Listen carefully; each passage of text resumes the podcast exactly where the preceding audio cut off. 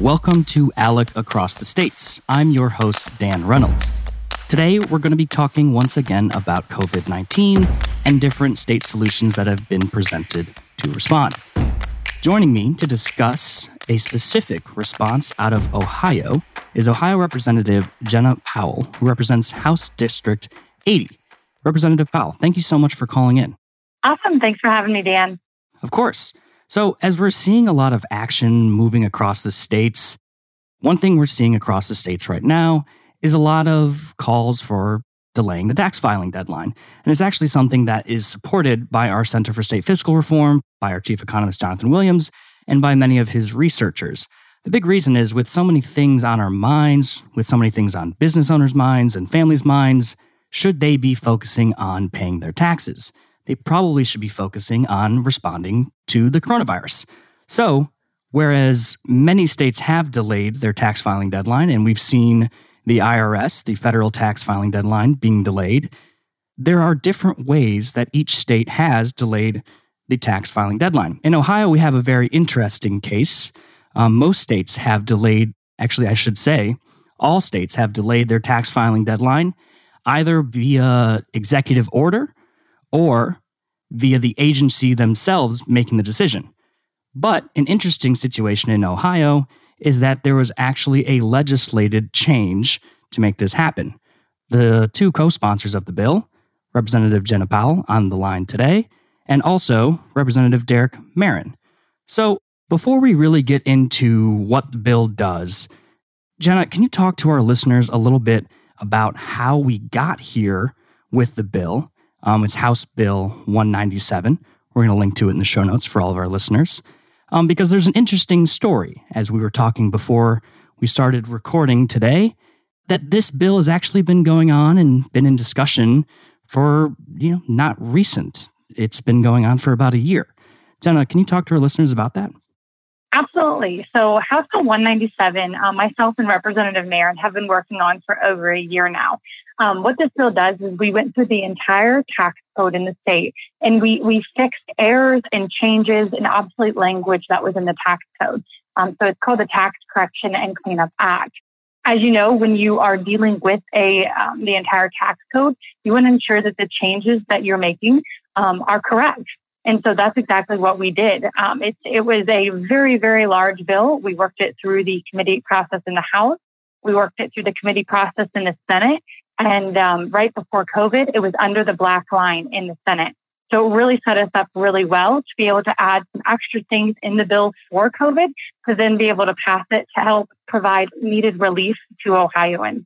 So as we were talking before the podcast, there were a lot of different things added to the bill, probably so much so that we could talk for hours and hours. Unfortunately, we don't have that much time to talk about it. So, I do want us to cover a little bit of the important aspects of the bill. But before we get there, I want to remind our listeners how uh, unique this legislation actually is. The only other state that's done something similar to this was New Jersey with Assembly Bill 3841 We'll link to that one as well. And while it was passed by the House and Senate, it's still sitting on the governor's desk. So Ohio is standing alone doing this awesome legislator driven uh, allowance decision solution, whatever you want to call it. Jena, what are some of the things in the bill that are going to help individuals, businesses, families, what have you? I think some of the top three changes in this bill specifically, the first one would be moving the tax deadline to July 15th. Um, with the stress of COVID 19 already on businesses, families, um, and Ohioans, um, we need to do everything we can to alleviate that stress. And so by moving the tax deadline to July 15th, that gives people more money in their pockets right now and more needed time to finish that out. Second thing would be in regards to education. Um, we gave a lot of power back to the local districts in regards to testing, graduation requirements, um, and online schooling. Um, because the governor of our state has extended online schooling for children until the end of April, it's really crucial that kids are able to succeed. And with the change in the way their education is, the testing and the requirements that the state had on them was just an extra stress that was unneeded for children and for families in our state during COVID. All right, and the third one in this bill would be in regards to the workforce in our state. Um, as many people know, we are completely overregulated, and um, when it comes to especially occupational licenses here in Ohio. One of the things this bill does is it does um, really do some rollbacks in regards to regulations on the workforce, which is very much needed. Uh, one of the bills I am already working on and have been working on is the Occupational Licensing Reform Act. Um, this bill allows out of state licensing to have reciprocity in our state. And so some of the things that this bill does is it's a step in the right direction to helping the workforce in our community and in our state as we move forward after COVID 19. And as we move forward um, after COVID 19, especially when talking about different licensing requirements and rolling them back, or really, this is kind of a, a watershed moment where we have to think through, you know, these regulations that we're removing. Why did we have them in the first place?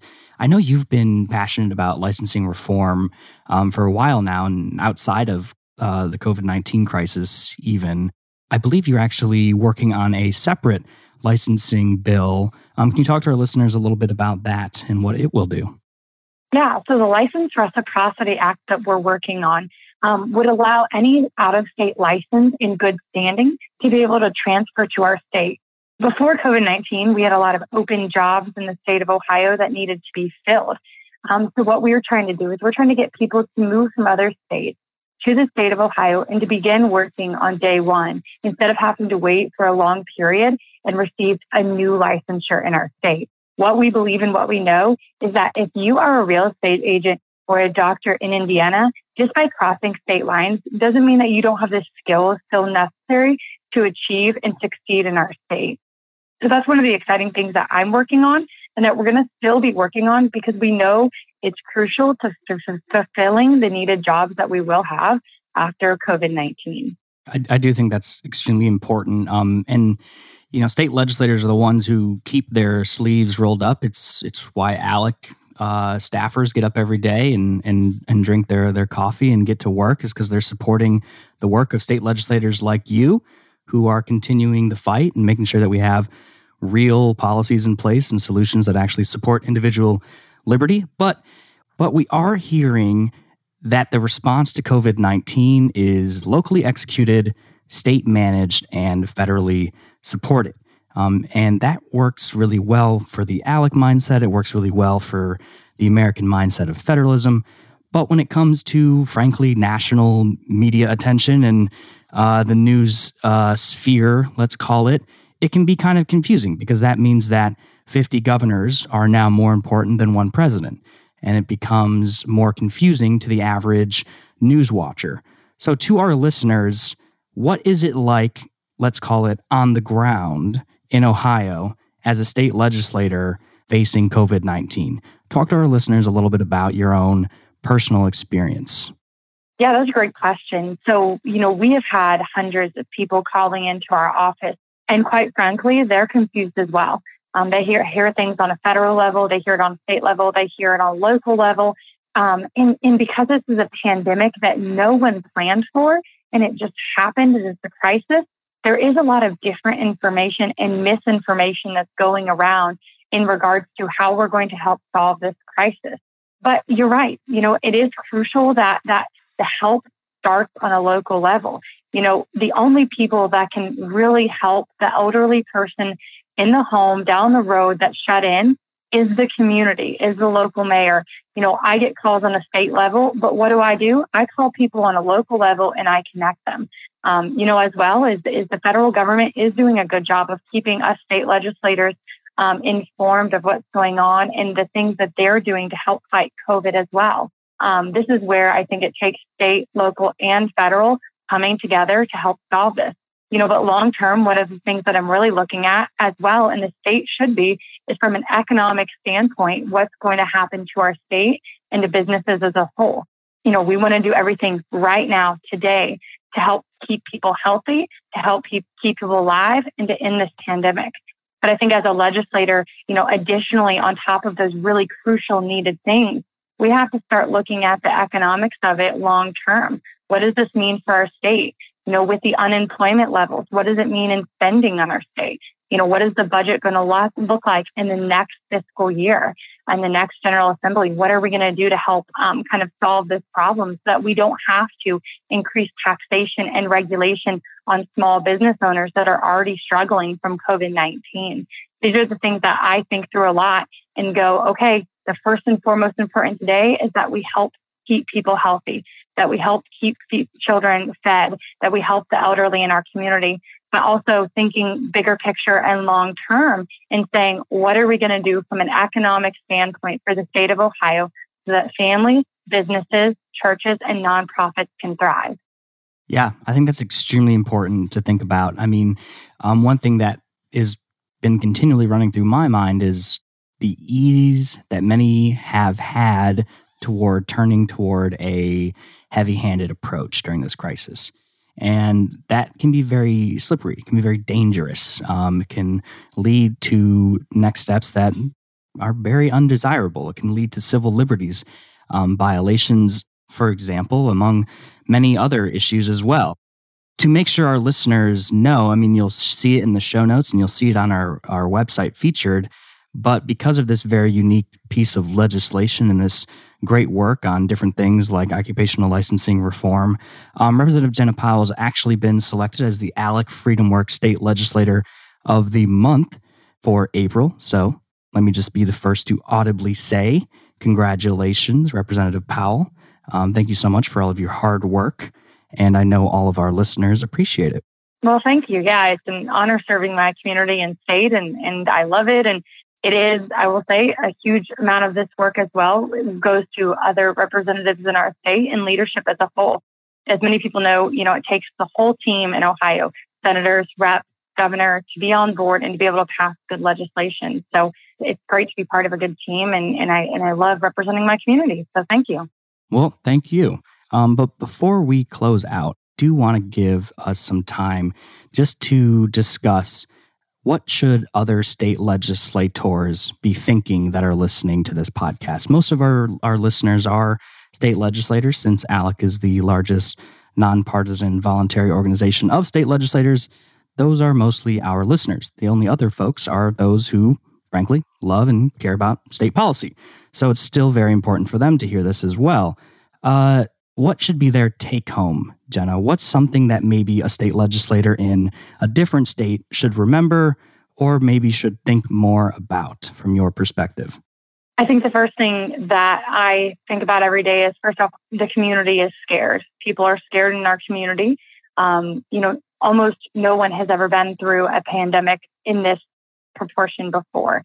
So, as leaders, we need to be able to um, stand up and, and help those around us day to day do the connecting that we need, make sure people are fed, make sure that they are getting everything they need to be able to kind of thrive through this hard time.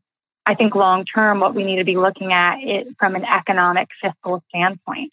We need to ensure that the state is in a good place, that after a pandemic, that the power is given back to the people, yes. not only to where it was before, but even more than before from a regulatory standpoint, from a taxation standpoint. And I think as legislators, it's going to be really difficult to ensure that happens. But that's where our job comes in to ensure that we're we're, we're talking and figuring out the numbers and, and knowing what we need to do and what we need to put, put into place long term so that people can still fulfill their American dream in our small towns even after COVID 19. I, I really do think that's that's so important. I mean, we were discussing earlier how this right now is a watershed moment for occupational licensing reform, but it's only a watershed moment for occupational licensing reform because it's a watershed moment for individual liberty writ large. And that means that we have not just the benefit or the opportunity, but I think a duty as citizens, as Americans, as state legislators, if you are one, to make sure that we come out of this on top, but also come out of it with a renewed focus on individual liberty, with a renewed focus on rolling back some of the onerous regulations upon individuals. But as we are winding down a little bit to the end of our podcast here, what would be your final thought? So now we've talked to decision makers, to state legislators and policymakers. What would be something that you would want the average Joe listening to our podcast to remember um, during this time of crisis? that now is the time that we stand up and lead. You know, true leaders, um, we do not freak out, we do not give in to fear. But now more than ever, our communities need us to stand up and to, to be able to care for those around us, because that is the way that we are going to get through COVID 19 strong and that you have something to offer to the world. It doesn't matter if you have a title, doesn't matter if you have a lot of money, you can offer something by being a strong leader, by reaching out to your neighbors, by making sure that they're staying in, and by making smart decisions. Um, and so, you know, together, that's how we're going to get through this. And that now and for the next year, two years, that we'll see effects from COVID 19. It's really going to differentiate between just a person and a strong leader. And so be really thinking about now in this time when you're maybe spending more time at home, Start reading books on leadership. Figure out how you're going to lead your community out of a tough time from both an economic standpoint, from a faith standpoint. Um, people need leaders, and now is the time to lead. I think that that is an extremely important point, Jena. Thank you. Um, I know our listeners will be thinking upon that after uh, they walk away from this podcast. Let me go ahead and just thank you for for joining Alec across the states today. I've been Dan Reynolds, your host, and I've been sitting down with Representative Jena Powell from Ohio, who recently had a sponsored bill signed by the governor, which allowed the tax commissioner, or authorized rather, the tax commissioner to extend the personal income tax filing deadline and payment for Ohio taxpayers. Representative Powell, thank you so much for calling into ALEC across the states. Awesome. Thanks for having me. Of course. And if you would like your idea featured on Alec Across the States, please do not hesitate to email me at acrossthestates at alec.org. Thank you. Thank you for listening to Across the States, the leading state focused policy podcast presented by the American Legislative Exchange Council, the premier free market organization of and for legislators.